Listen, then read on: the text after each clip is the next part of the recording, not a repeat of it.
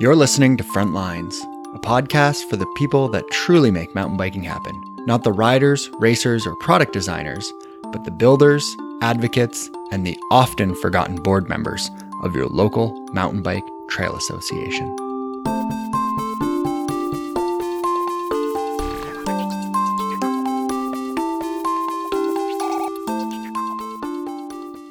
We're back.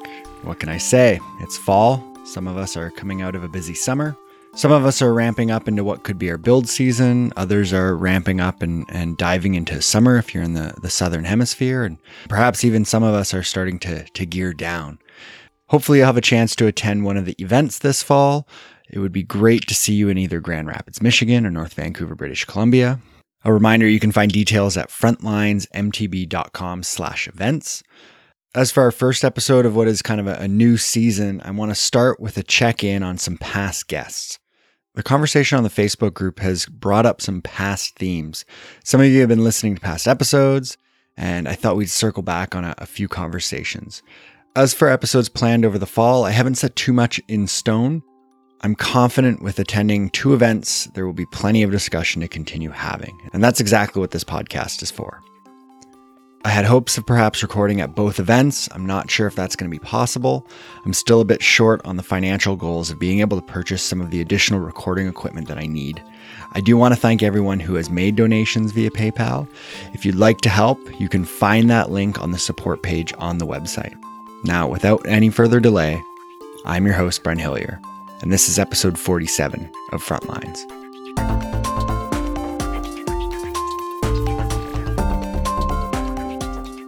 We'll be getting into the wilderness discussion this episode, but before we do that, you might remember Tom Stuessy from last episode before our summer hiatus.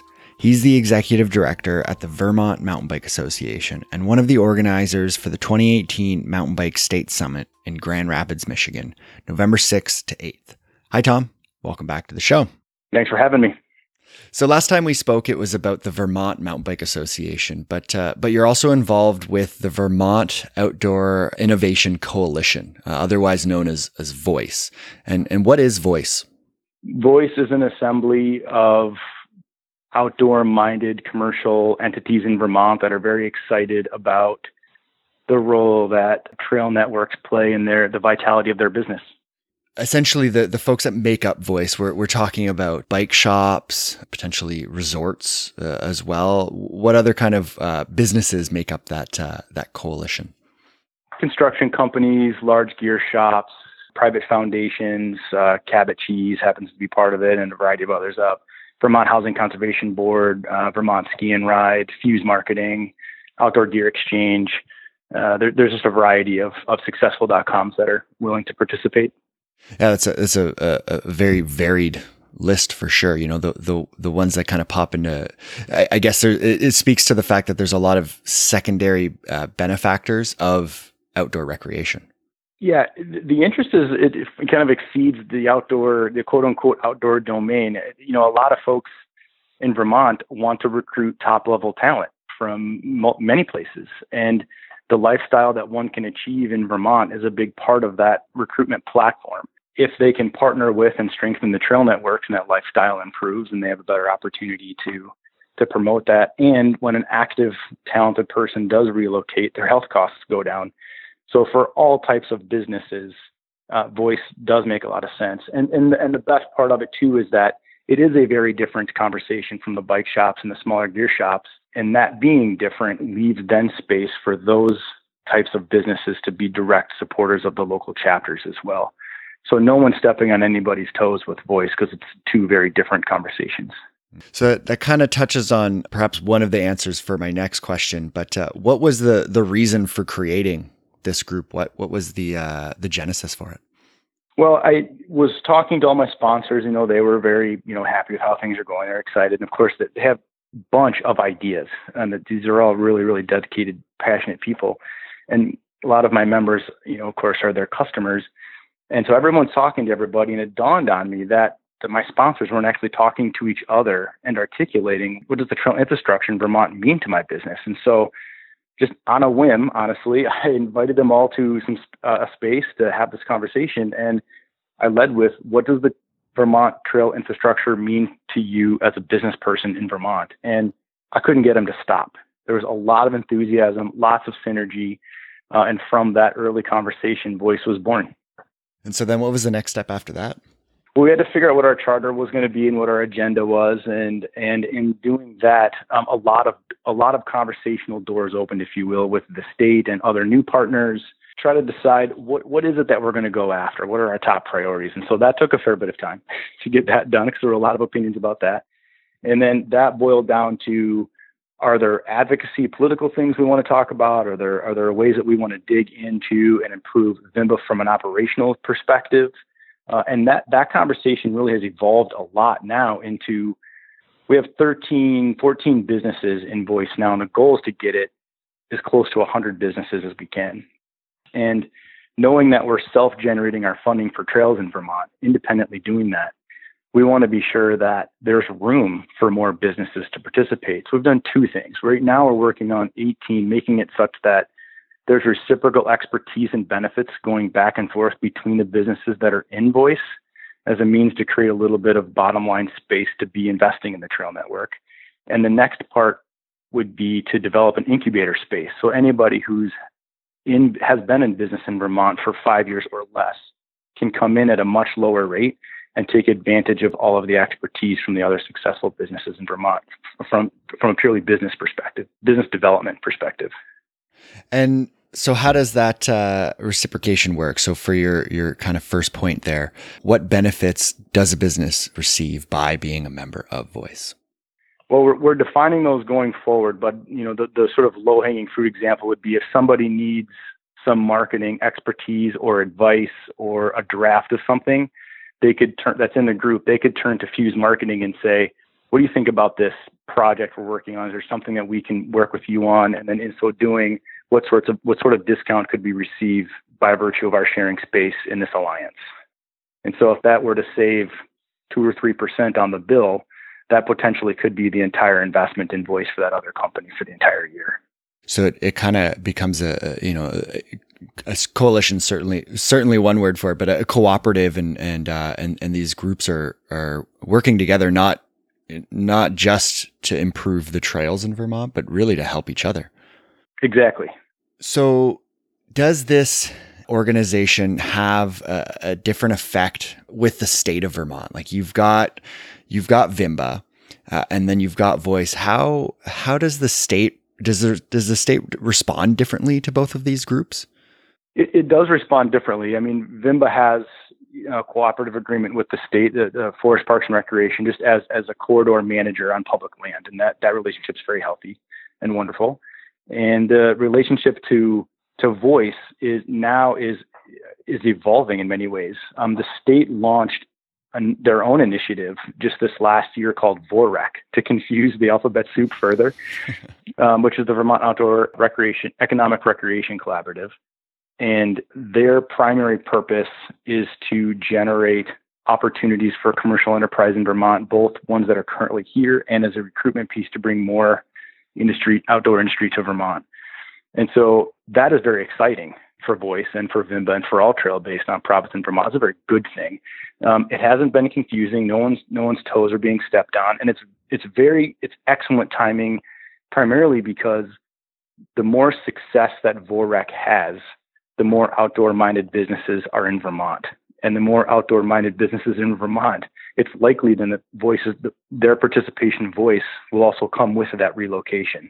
And so ultimately, everybody's growing and supporting each other uh, as best we can. But the VOREC piece is fairly new just this last year, and Voice just hit its second year. So both of these initiatives are fairly new.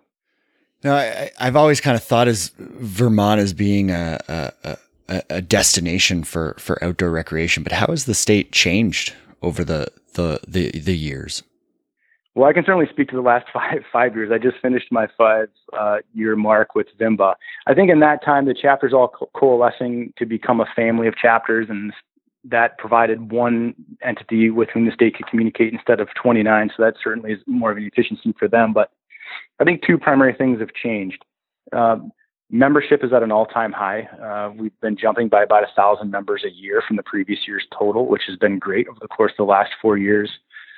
Um, and there's been a huge reattention now paid to what is the outdoor economic value? What what is the engine in Vermont producing? And so the estimations have been somewhere anywhere from two billion to five point five billion in just in Vermont.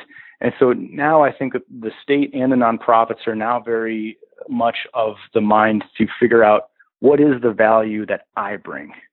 So nonprofits are stepping forward and saying, like for example, Vimba, I can step forward and say we represent 30,000 hours of volunteer time a year and all the other trail-based nonprofits are representing X amount, and it's a lot. And the state, we would we'd be really stoked with more access and more streamlined proposal processes. And business community, um, we're self-generating our income, our revenue to be doing these projects together, both as a state and the trail-based community. Um, is there an opportunity for you to be um, investing in this? And the, the voice platform is a great opportunity for that. And so I think to really understand the value that we bring to ourselves and to the world as as visitors to our state, that now is very much center, front and center of our focus, much more than it was. Yeah. How do we measure uh, economic impact? I know a lot of us as mountain bikers, we know that we are economic drivers. You know, we we see how much money we spend on not just bikes, but but just trips in general. I mean, we will go to places. We will. We're not generally we're not staying in tents. We're staying in hotels. Uh, many of us have uh, a, you know a taste for for the better beers out there on the market, and we want a good meal after our bike ride. And so, you know, we know that we put money into communities, but how do we capture that information as advocacy groups, as folks trying to take this information to land managers and government officials? Like it, it can't be easy, but how do we get started on trying to get this information? Yeah, I think ultimately to put forth a strong empirical number that you can stand behind in, in in, any audience and in any room, and at the risk of putting forth a really boring answer, it is spending some money on a very appropriately handled economic impact study, and it is a monumental investment uh, that will pay off dividends in the long run.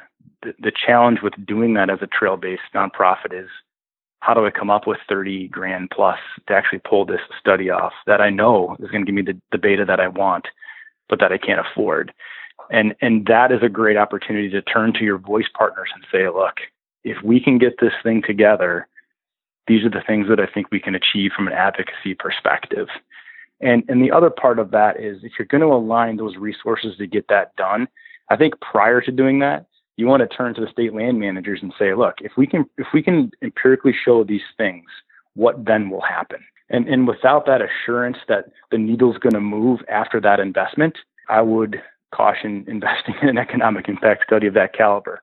But there are a variety of, of other methodologies that you can go through very much on the cheap to, to at least describe the types of participation trailhead counters, surveys in parking lots, in state, out of state license plate counts on sunny Saturday fall days. Uh, there's a variety of ways that that can be done at the local level. But to really truly go to the state and say these this is our economic impact study, it requires a well done and unfortunately expensive study.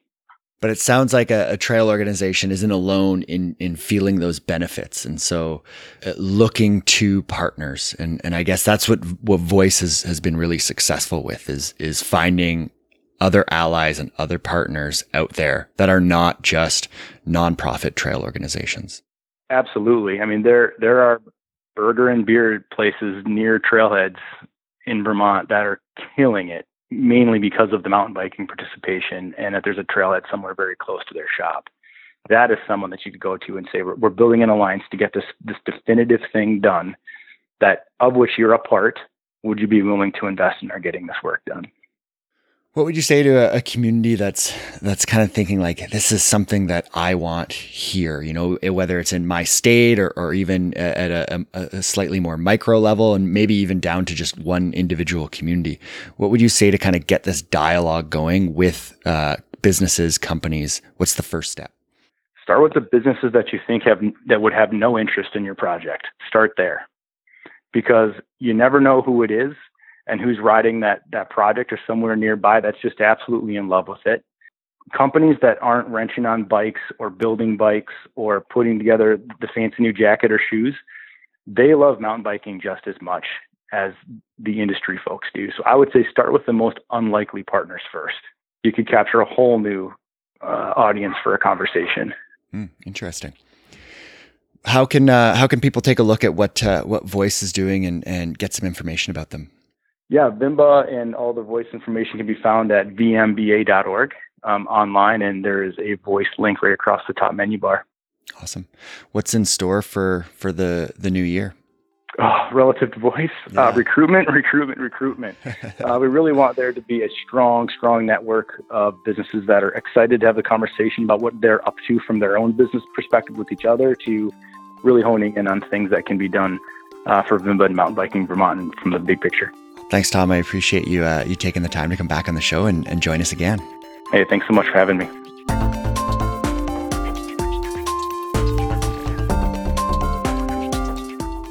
Just a reminder not only to check out the voice page on vimba.org, but also the 2018 Mountain Bike State Summit. You can find links in the show notes.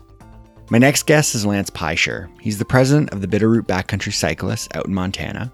Lance is a past guest and a good friend of the podcast. He joined me to discuss his IMBA chapter on episode 15, and his voice was included in episode 25, which focused on bikes in wilderness. Now, this topic is complex, and if you're not familiar or you're foggy on the details, then I encourage you to go back to that episode. A quick reminder in Montana and Idaho, trails are being closed to mountain bikers in wilderness study areas and proposed wilderness.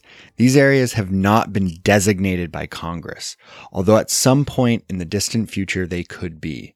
Now I'll let Lance fill you in on what this has meant to him and his group. Hi, Lance. Welcome back to the show. Hi, how's it going? Good. So, uh, for those that, that haven't been following, um, perhaps uh, could you just give us a, a, a, quick history of, of what's been happening on your trails over the last, you know, two, three years? trying to go back 10 years, that's when kind of all started. There was the the uh, Bitterroot National Forest started doing a travel plan process to decide where motorized would be on the trails and roads, and somewhere mountain bikes got into that mix. And eventually, after 10 years, they decided that they were going to close a bunch of areas to us in the uh, in the wilderness study areas in the area. That, was 110 miles of trails they were closing, not because we were having impact, but because they might be wilderness someday so after that, we decided that they really didn't do an adequate analysis of why they had to close the trail. So we joined forces with some motorized groups in the valley and filed a lawsuit to, to uh, fight those trail closures. And the result of, the lawsuit was we got a, we won a temporary reprieve and one re, and one access back on those trails, while the Forest Service has to redo some of the commenting periods of that over that decision. Mm. And so, when did the the process of this lawsuit start? Well, the process for the lawsuit started about two and a half years ago, mm. let's say. And so the the lawsuit's gone through. Um, essentially, you and and the these motorized groups that, that you were with, you've uh, you've won the lawsuit. What does that mean for the Forest Service now? Well, I I, I think win is a, kind of a strong word. First off, the motorized people didn't win any of their uh, any of their points, so the motorized people are still closed in these in these areas we won on a small point that the Forest Service did not follow their own procedures when they basically tripled the, the number number of mile trails they wanted to close on us without giving giving us an adequate chance to comment on that. So basically, we have access to the trails until they can redo that commenting period. So f- for the meantime, we have access to those 110 miles of trails, and we've kind of jumped on that opportunity, and we've been having trail crews out uh, pretty much for the last month, getting those trails reopened. So far, we've cleared close to 500 trees off these trails. These trails just don't see a lot of use. So when pe- if people aren't on them for two or three years, uh, a lot of, a lot of trees fall. And that's the irony is no, no one else is on these trails. For all intents purposes, no one hikes on these trails. No one rides horses. Uh, but people do mountain bike on them. So basically, no one has been on these trails for three years. Yeah. Well, and, not only mountain biking, but you're maintaining them, which which just seems absurd to to kind of get get mountain bikers off of these trails if, if they're the ones maintaining them. Yeah, it, it was totally absurd. I mean, if if you had wanted to go in there to, to hunt in the fall time, you couldn't have. You couldn't have. You couldn't have passed the trails. I mean, like I said, uh, one trail we cleared all, over 200 trees and about two miles of trail. I mean, you're no one can the, the, the trails are impassable. Mm-hmm. No one's going up there. Mm-hmm. It's incredible. So 500 trees in in what is uh, 110 uh, miles of, of trail. Are you are you still going out there? Like, is there still work to be done as far as clearing trails? Those 500 trees are not on the 110 miles of trails. They're probably on 10 miles of trail. wow. Incredible. Um, so, so a lot of work uh, ahead as far as the the the trail work. A lot of work. Yeah, we're we're we're we're we're, clearing the uh, the most popular trails, the ones that people most most likely want to ride, and at least get those usable. Yeah. And, and so then, you know, the rest of the work, what happens uh, when this this comment period gets opened up again, and and what are the next steps? What happens? Uh, is access to these trails going to be lost uh, again, and, and what's the timeline for that? Yeah, so the the the process now is there's a uh, well, right now about uh, actually early this week the uh, there's people called the interveners. They aren't the Forest Service and they're not us. They're people like the Winter Wildlands Alliance and Montana Woods Association, they filed a motion to get these trails closed to us again because they think that both us and the Forest Service are misinterpreting the judge's decision. So we have there's 30 days where the judge gets to decide whether and the Forest Service are interpreting his order correctly, which we think that the judge is going to say, well, the Forest Service, you guys agree. Why should we not just let that be? So we we we're confident that we're going to have access to, to these trails, but there's a small chance that these wilderness groups could get, have these trails closed to us within next month, although that's probably unlikely. Assuming that that, that doesn't happen, after the judge rules on that motion, there's another 60 days to file an appeal on the decision. And we probably expect that, that, that a appeal will be filed by someone, whether it's wilderness groups or the Forest Service or us. We're pretty much counting on that, that there will be an appeal and I know on our side, we're we we still think that that the coming period is somewhat inadequate, and we really really feel they need to do a full NEPA analysis on their on their decision because we just don't think they really had the the analysis to prove that they needed to, to close these trails. So there's a good chance that we will be appealing this, even if the other groups don't. Obviously, if the other groups appeal, we will obviously fight that that that uh, to reverse the judge's decision. And if it does go to appeal, to, to get to the Ninth Court, that takes about two years to appeal before they'll they'll hear the case. So we're assuming that we probably have access to these trails for about the next two years while this continues to win itself through the court system. Hmm. Of course, if we do appeal, that's that costs more money. yeah. So our, our, our next big thing is if, if we either appeal or are forced to appeal by the other side, we'll need to raise another fifteen to twenty thousand dollars, pay the lawyer to continue the process. Yeah. Now, if um, if some of the the motorized groups uh, appeal this, um, and did you mention that that you're you're going to be supporting them on that decision as well? Well, yeah. So far, they are less inclined to a uh, appeal. They didn't. They don't really have much of a case to appeal at this point, like we do. We, we think the, mo- the mountain bike case was a much stronger one. So our, our lawyer agrees that we probably have, have a stronger case for appeal than the motorized groups do mm-hmm. at this point. So going forward, it probably just going to be the mountain bikes by themselves. So any appeal is going to be just the mountain bikes. Do mountain bikes belong in wilderness study areas? It's, there's going to be no other issues involved. It's, it's not going to be whether motorized, whether snowmobiles should be there or dirt bikes or ATVs. It's one simple question: should should we be allowing mountain bikes in wilderness study areas? Yeah, and, and again to clarify, wilderness study areas not uh, congressionally designated uh, wilderness areas, um, and that's a, a, big correct difference that that needs to be made. I think for for some people out there that might not understand that difference. And I think you know, without going too far into that history, I think there's there's plenty of resources for for people to kind of to to learn more. But what can people do to help? Um, is there anything that they can do now? Is there going to be a moment when when you're going to need help? How can people stay in touch with you uh, and and the Bitterroot Backcountry Cyclists? Uh, what can everybody do?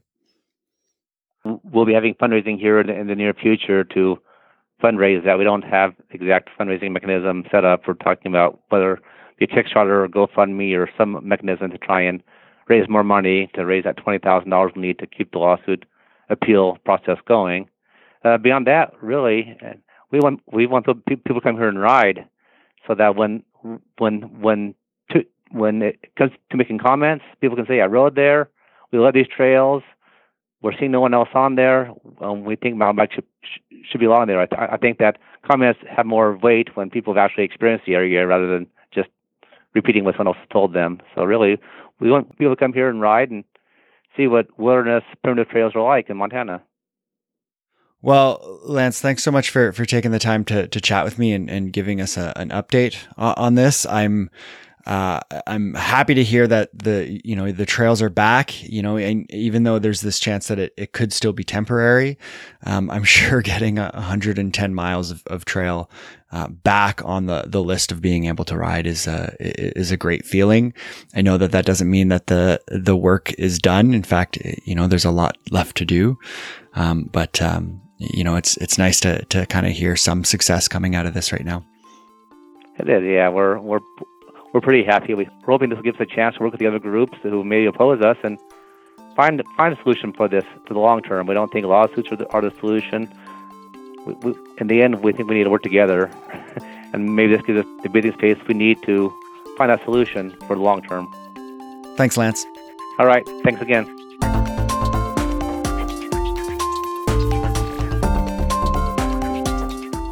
Included in the show notes are a few links I encourage you to check out. The first two are Trailforks links, the first to the Sapphire Wilderness Study Area, and the second to the Blue Joint Wilderness Study Area. If you turn the polygon function on, you can see the area that's affected and which trails that includes. The other thing to do is follow the Bitterroot Backcountry Cyclists and donate. Another link you'll find in the show notes is their Trail Karma page on Trailforks and a link to SaveMontanaTrails.com. Lance mentioned working with other groups and finding a long term solution, and that's what my next guest is here to discuss. Tony Ferlisi is the executive director for Mountain Bike the Tetons. Hi, Tony. Welcome to the show. Thanks for joining me. Thanks so much, Brent, for having me. I really appreciate it. So recently, you were uh, representing mountain bike stakeholders uh, with the Wyoming Public Lands uh, Initiative Committee, and and so, uh, what was that committee, and and uh, and what was the goal of it? Sure, sure. Yeah, so uh, as you mentioned, I represent uh, or represented the mountain biking stakeholders uh, in Teton County, Wyoming, as part of the Wyoming Public Lands Initiative Committee. And this committee was basically tasked uh, in Teton County and other committees throughout the state of Wyoming.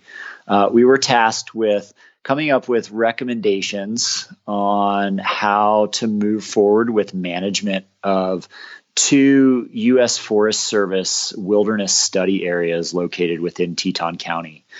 And the committee was made up of various uh, stakeholder representation. So, um, you know, myself representing mountain bikers. Uh, there was a representative from the backcountry horsemen. There was a oil and gas uh, representation, winter motorized representation, uh, summer motorized, uh, numerous conservation groups, and a few uh, public members at large. And so the whole idea was really for us to to kind of workshop this thing, to come together with monthly meetings um, and be able to communicate to what was in it for our particular stakeholder groups or for you know the landscape as a whole and be able to provide recommendations on how to manage these places uh, moving forward to the teton county commissioners uh, who would then kind of run it up the flagpole um, to our uh, state uh, federal delegations uh, in hopes of of uh, getting a bill introduced in Washington D.C. some federal legislation that would dictate you know management prescriptions for these two wilderness study areas in Teton County moving forward. So kind of a complex process, but um, they wanted to, they really wanted to kind of throw it back to the stakeholders to come up with the best way uh, to manage these places. And so I was I was a part of that, representing mountain bikers and mountain biking in these these areas. That seems like a, a great opportunity. It's always nice to hear um, land managers uh, and and the likes kind of wanting to hear from from stakeholders and and give us this opportunity. Um, now, unfortunately, in in August, uh, things of uh, that committee kind of dissolved a, a little bit, and, and, some folks walked away. So, so what happened um, recently? Uh, we were, as a committee, um, we were given a deadline uh, to come up with uh, recommendations to submit to the Teton County Commissioners in Jackson. And instead of one document, you know, one sort of rec- recommendation proposal, uh, we ended up with three we we weren't able to achieve consensus on one. You know, we ended up with three. We ended up with a, a very very conservation heavy proposal on one end, advocating for a, a couple hundred thousand acres of new wilderness. We ended up with one that was uh, recommended a little bit less uh, than that with some um, some accommodations for other user groups. And then we ended up with uh, a third proposal which was basically a release advocated for a release of these two wilderness study areas back to US Forest Service planning. And so you know now the commission the teton county commission is left with these three proposals to try and wrangle with and it left a, a, number of members of the committee, myself included, pretty frustrated that you know over the course of two years we weren't able to come up with uh, with a nice tightly packaged proposal uh, for them to deal with. So um, it's in there. It's in this. This is process is now in the hands of the Teton County commissioners and all of us committee members have basically now taken a step back and gone back to our day jobs. Interesting. So you know, it kind of sounds like you've you've got your your outlying options, um, which uh, depending on on which camp you're in, is sounds like the best option. I mean, obviously, if you're a conservationist, you're you're looking for option A, and and if you're uh, a recreationist or a mountain biker, you're you're looking for option C. But you know, compromise is is is meeting in the middle. Um, mm-hmm. You know, why why wasn't that something that uh, that something in the middle could be agreed upon? Why why the lack of, of consensus there? That's a that's a great question, and that's something that I think all members of the committee really wrestled with, myself included. I mean, I'll tell you, I lost sleep over this thing because, you know, especially as mountain bikers, we're we're not only advocates for our trails, but for the landscape that those trails flow through and are woven around and through. And so, you know, I thought it was an excellent opportunity for, you know, all, of us to kind of come together and build some bridges here, you know, working face to face every day. And ultimately, um, you know, I think I think what happened, in, and this is from my perspective, was that we started to look at the landscape in a much larger capacity. You know, instead of focusing on these two very specific areas, we started talking about doing, you know, some horse trading and making some compromises in other areas too. And a lot of stakeholder groups, mountain bikers especially, got really uncomfortable with that. And so we started to kind of back away, shy away from from making some pretty big compromises that we no one in the in the mountain bike community really felt comfortable with. Um, you know, it's it, it, it's easier for us, I think, at least in this region, to focus on specific trails or regions unto themselves where we can really dig down into the weeds. And here, it just it just spun to a scale that that us uh, as mountain bikers and a number of other groups just weren't totally comfortable with. Yeah, it's it's uh, unfortunate. I feel, uh, you know, the there is obviously there's something that needs to be given up when when we try to to come to compromise. But uh, it, you know, I, I do honestly feel that uh, that there's not much left for mountain biking to kind of offer in a lot of ways when it comes to these areas. There's nothing remaining. Um, you know, mountain bikers are boxed out, and so we're left to try to ask for something. Um, and so that really kind of brings the compromise uh, from our perspective to a challenging point.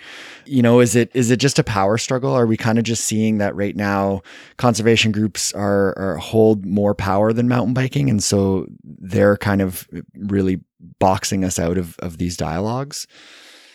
You know, I, I think I think that is the case uh, in some regards, but I also think I've noticed a significant shift in in power and in you know the social capital that mountain bikers hold in communities like the Tetons, you know voices are are becoming louder, and we're we're putting our money where our mouths are, so to speak. You know we're we're displaying that we have really function like high functioning relationships with the agencies with other community members. And so um, you know i think we're we're making progress um, with regard to you know conversations with the conservation community, but we're still we're still in a spot where you know we're seen in a lot of cases as non-productive members of you know the the greater landscape you know p- protected landscape community.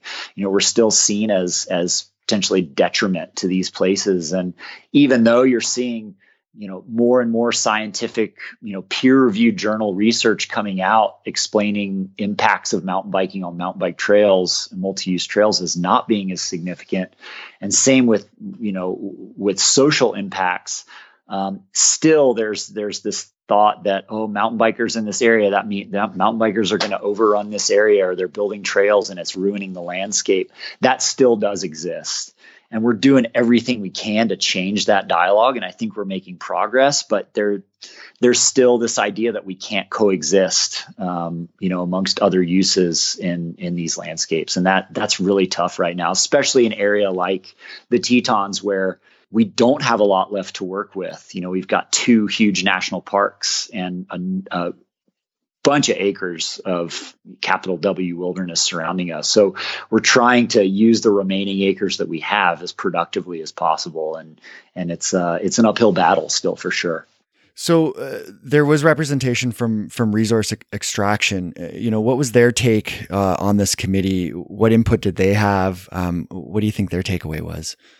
Yeah, there there was uh, representation from uh, from a few of the extractive uh, industries, um, mining and oil and gas, and they realized that they had something to give here um, with these two places, and pretty early on um, said, you know what, we can uh, remove ourselves from this equation. Um, we can advocate for uh, you know a complete removal of any opportunities for um, oil and gas or mineral exploration and extraction from these areas. So pretty early on, they they were willing to give uh, here, which was pretty cool. Um, you know, there there aren't a ton of opportunities that have been identified in these areas in Teton County for oil and gas uh, and mineral extraction, but you know, times change, technology gets better, and we don't know what the future brings. And they were willing to sit down at the table and say, you know what, these places we don't need to be here. That's okay. So, um, so they they played right into that pretty well. That's awesome. I mean, that is uh, that's great to hear. That's that's one positive to kind of take away from that. So, absolutely. What's your personal takeaway from from this whole experience? You know, through this process, I had the opportunity to meet with so many different people, just one on one, over coffee, on a ride, over beers, um, folks that I I didn't had never met before, and the mountain bike community here cares so much about this place and their trails and opportunities to continue to work on their trails. You know, they showed up to these meetings. These meetings were public meetings, um, so that the public could attend and then submit you know public comment at the end. Mountain bikers showed up regularly. I mean these were shop employees. They were you know just uh, you know folks who had lived have lived here forever and have been riding mountain bikes here. And they all spoke. I was really impressed like with how articulately they spoke and the passion that they have here is this is not a, a silent kind of laissez-faire group at all. These are vocal, active members of the community, and that man, it gave me so much confidence and hope in making, you know, bigger decisions moving forward. So um, definitely want to make that point that that it was uh, it was really really awesome to see all the participation from the mountain bike community in this. Is there a timeline on when a decision is going to be made uh, for the uh, for the land manager? Sure, that's a that's a great question. So uh, I think that's a bit in flux right now. Uh, the Teton County commissioners are currently reviewing these three proposals um, and deciding amongst themselves how they want to move forward. Uh, in about two weeks' time, uh, they will open up a public a 30 day public comment period uh, where folks will be able to log on to the Teton County Commission website um, and submit their own public comments on what they think the commission should do with you know any of the three of these proposals. Um, and so i anticipate uh, we're looking at mid you know early mid October uh, before a decision is made by them on what to send uh, to the next level. Perfect, and I assume that uh, that input uh, information and links to where where folks can can submit that input is is going to be shared on the the Mountain Bike the Tetons Facebook page. Correct, correct. We'll share it on social media. We'll have it in our, our monthly newsletter and on our website. Um, and hopes of a lot of our partners in the region will be able to share that same information with their with their folks as well. Excellent. I'll be sure to include those uh, links in the in the show notes then. Great, great. Well, Tony, thanks so much for taking the time to chat with me. I, I, I really appreciate this. Oh yeah, Brent. Thank you so much for having me. It's great to talk to you, and happy to happy to share this uh, this info.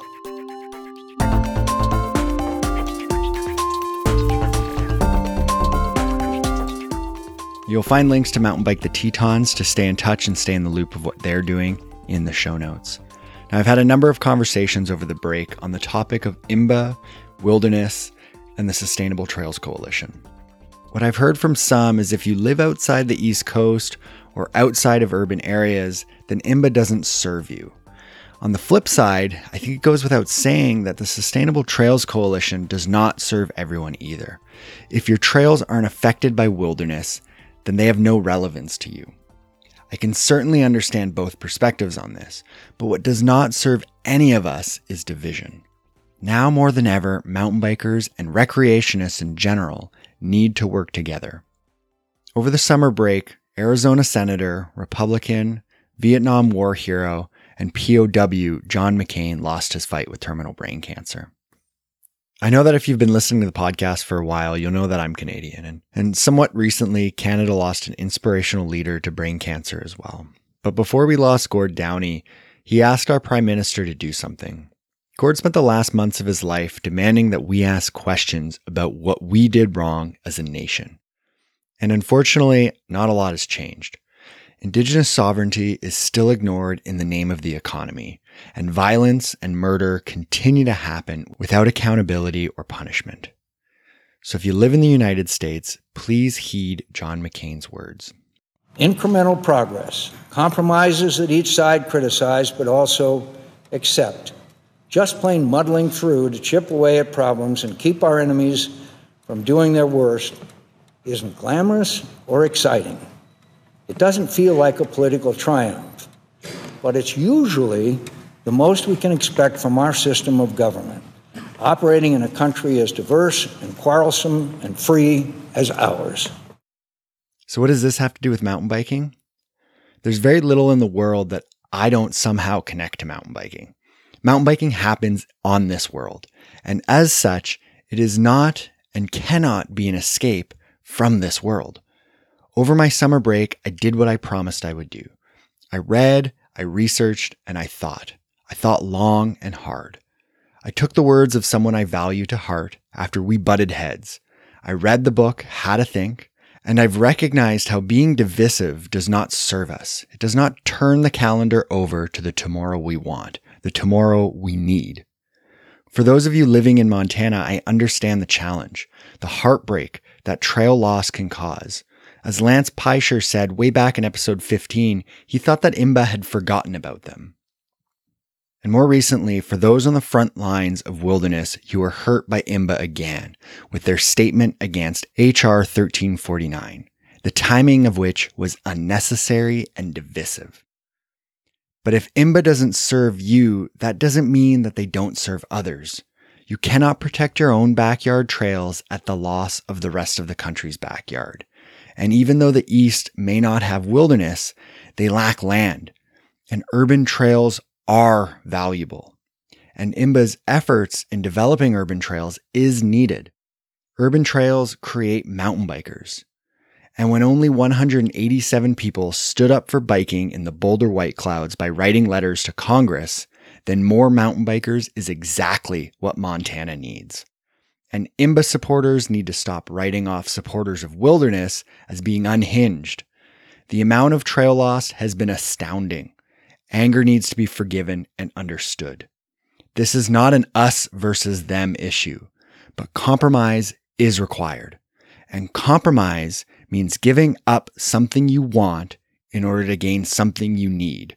And I think all of us need to ask ourselves what is it that we need? What does this world need? And as stewards of all types of outdoor spaces and advocates for all people, how can we change this world? Like always, you can find the show on Facebook, Instagram, Twitter, at FrontlinesMTB. You can send me an email or audio file to info at frontlinesmtb.com. You can stream the show on Apple Podcasts, Google Play, Stitcher, SoundCloud, and YouTube. And if you haven't done so already, leave us a review at wherever you get the show. It helps others find the podcast. Don't forget to support the show via PayPal. You can find a link in the show notes, along with a link to the Frontlines MTB Book Club. Remember, a portion of any purchase made on Amazon after following those links will be sent to the podcast. Check out the show notes for a number of links mentioned throughout the episode, and you'll also find a link to an Amazon wish list if you're curious about the kind of equipment that is needed to bring this show to new places. Next episode, we'll be hearing from Patrick Kell, grants manager at IMBA, and he'll be explaining what's happening in Caliente, Nevada. Music, as always, is by Lee Rosevere, production notes by Jennifer Pride. Artwork is created by Brandon Gallagher Watson of BGW Creative. This episode is dedicated to late Senator John McCain. And if you have the opportunity, I highly recommend watching the HBO special For Whom the Bell Tolls. And finally, I'm Brent Hillier. This is Frontlines. Thanks for listening, and happy trails.